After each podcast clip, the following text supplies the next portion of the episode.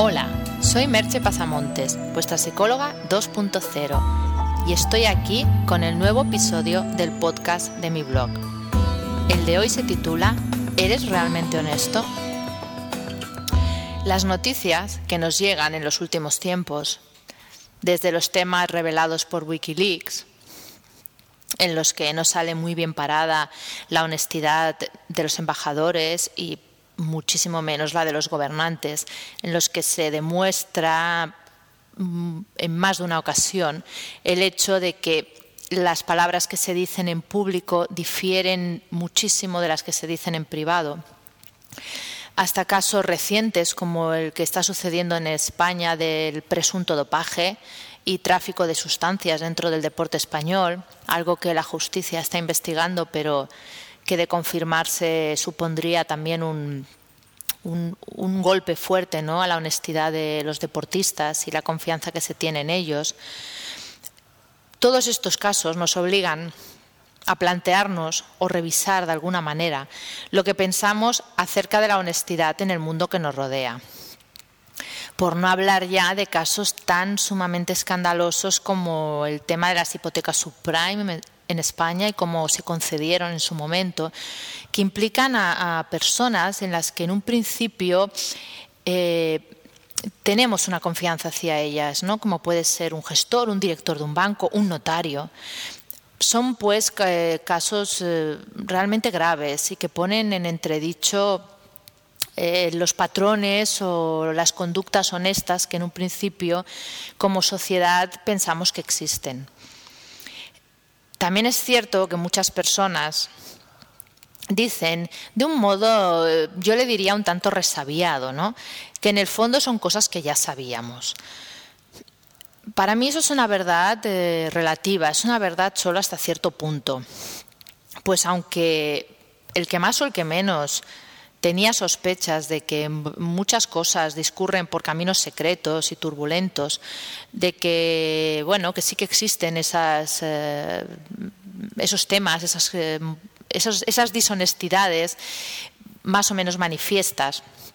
También es verdad que, que como sociedad necesitamos sentir un cierto nivel de confianza en los demás y en las instituciones, y esto se debe a muchos motivos de alguna manera para poder funcionar en, la mayoría de los ámbitos, tanto en el privado como en el público, necesitamos creer que los demás son honestos, ¿no? Eh, para hacer un negocio, por ejemplo, ¿no? Para depositar el dinero en un banco, yo necesito creer que ese banco me lo va a, a devolver cuando lo necesite o cuando lo quiera para confiar en que si caemos enfermos, pues alguien nos atenderá, ¿no? Para creer que, nuestros hijos están en buenas manos en un colegio, en una guardería etcétera. hay, hay, muchísimas situaciones en las que necesitamos creer que aquello que los demás nos están diciendo es verdad, porque si no pudiéramos hacerlo, viviríamos en un estado de, absoluta paranoia la mayor parte del tiempo, ¿no? Y no vale decir como dice el doctor House, ¿no? así en un tono irónico, que todo el mundo miente o que todos los políticos son corruptos. Pues eso no dejan de ser generalizaciones de escasa utilidad, ¿no? Eh, que de algún modo nos invalidan para esta vida social de la que estaba hablando, ¿no? Incluso pueden llegar a paralizarnos, ¿no? Con esa idea de que para qué hacer nada si nada va a cambiar. Vuelvo en este, en este post al libro de Ariely de Predictiblemente Irracionales, concretamente a un capítulo que dedica al tema de si somos o no honestos. Em, eh, es, un, es un capítulo realmente interesante, bueno, todo el libro lo es, ¿no? Y, y, tiene gracia, ¿no? Porque de algún modo incluso la persona que dice que todos mienten tiende a pensar de sí misma que ella es honesta y que ella no miente porque si no se produciría una especie de, tautología, ¿no? Si todos mienten, yo miento, y yo también estoy mintiendo cuando digo que todos mienten. Con lo cual, es un todos mienten que, es como que, ve la, paja en el ojo ajeno, ¿no? Pero no se ve a sí mismo. En, el libro de Ariely, él desarrolla una serie de, experimentos que no entraré porque sería alargarse mucho, pero que realmente son impecables ¿no? en el campo de la investigación social experimental. Hay grupo control, hay unas condiciones experimentales bastante probadas con lo que podemos pensar que las conclusiones a las que llega tienen una cierta validez, ¿no? Si bien haría falta muchos más estudios para que eso llegara a ser algo con más entidad, ¿no? Pero como conclusiones provisionales son bastante válidas. Entonces, Ariely, en el caso de la honestidad, encuentra lo siguiente, que la mayoría de las personas son honestas si la probabilidad de ser descubiertas es muy elevada. Es decir, si la persona cree que cometiendo un acto deshonesto va a ser descubierta con bastante facilidad, intentará no hacerlo. Eso significa también, por otro lado, y se ve en los experimentos, que a la mayoría de las personas, y estoy hablando de la mayoría, no de un porcentaje pequeño, ¿eh? Les, es fácil ser un poco deshonestas si piensan que no serán descubiertas. No hablamos aquí de grandes mentiras o de una gran estafa o de algo muy grave, ¿no? hablamos de pequeñas trampas, de pues esas pequeñas tonterías, ¿no? Como eh, llevarte en un congreso tres o cuatro bolígrafos en lugar del que te han dado, que evidentemente no es un gran robo, pero eh, a ti te han dado uno y a ti te toca uno. Y bueno, coges dos o tres más porque te parece que es algo de, de poco valor, ¿no? O exagerar el rendimiento en una prueba, ¿no? Cuando alguien te pregunta cómo te ha ido algo, y no va a poder comprobar mm, de verdad el resultado, pues dices algo mejor de lo que ha sido, o exagerar el cargo que tienes dentro de una empresa porque los demás en realidad no saben cuál tienes y te pones, yo qué sé, de director general cuando a lo mejor no lo eres. Bueno, pequeñas eh, conductas deshonestas que no tienen unas graves consecuencias, pero que la persona tiende a hacer porque cree que realmente no será descubierta, ¿no?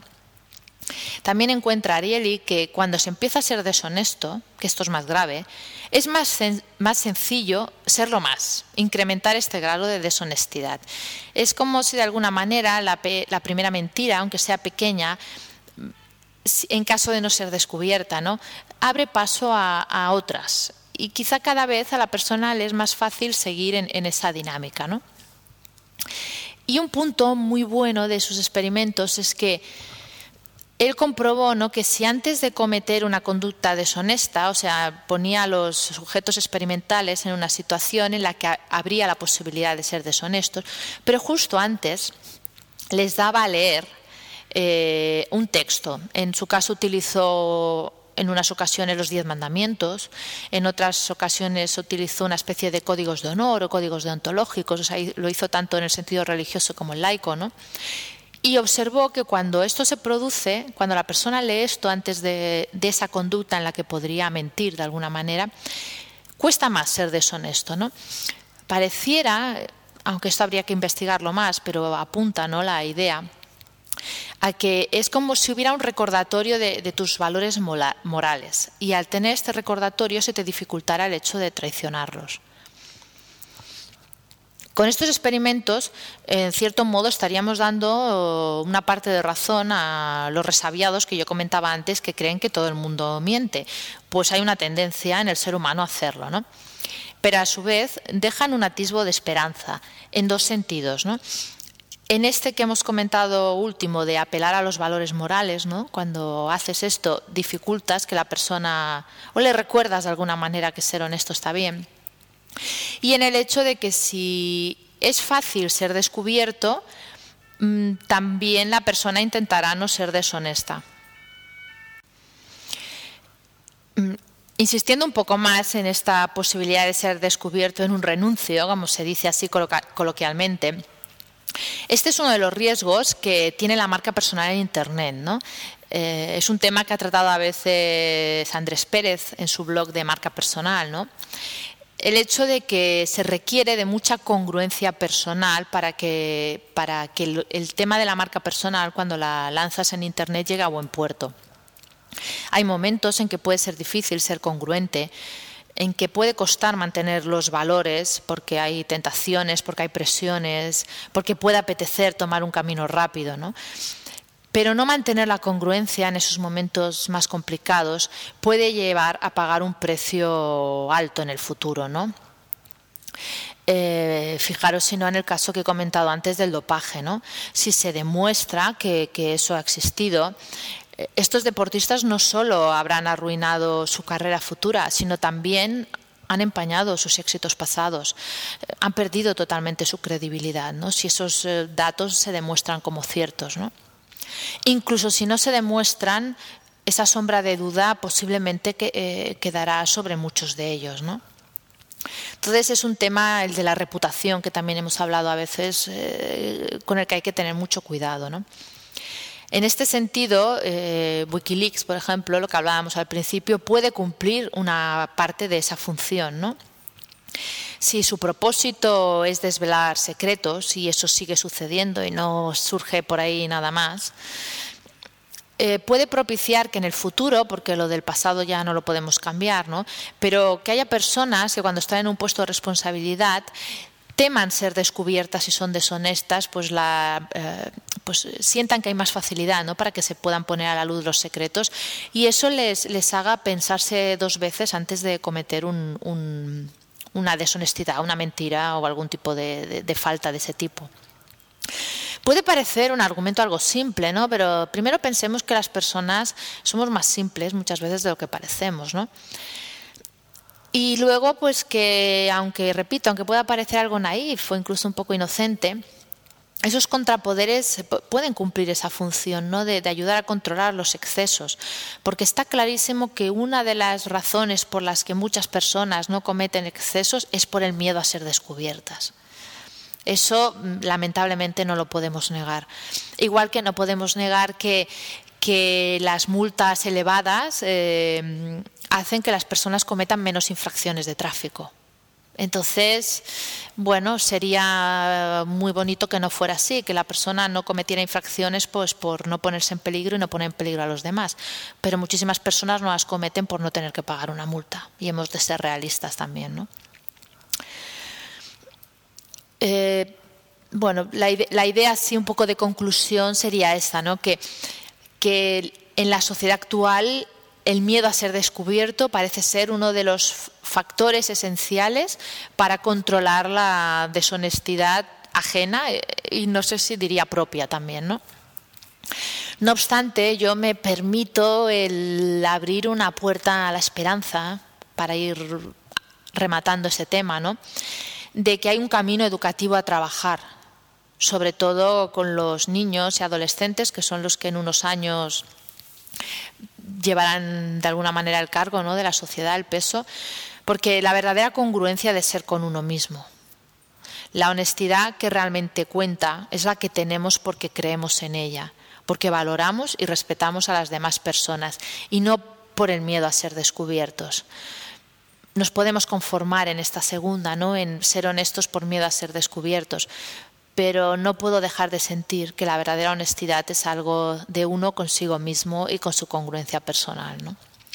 Acabo, como siempre, con alguna pregunta que en este caso es bastante obvia, ¿no? que es, ¿crees que eres honesto y congruente? Hasta el próximo episodio.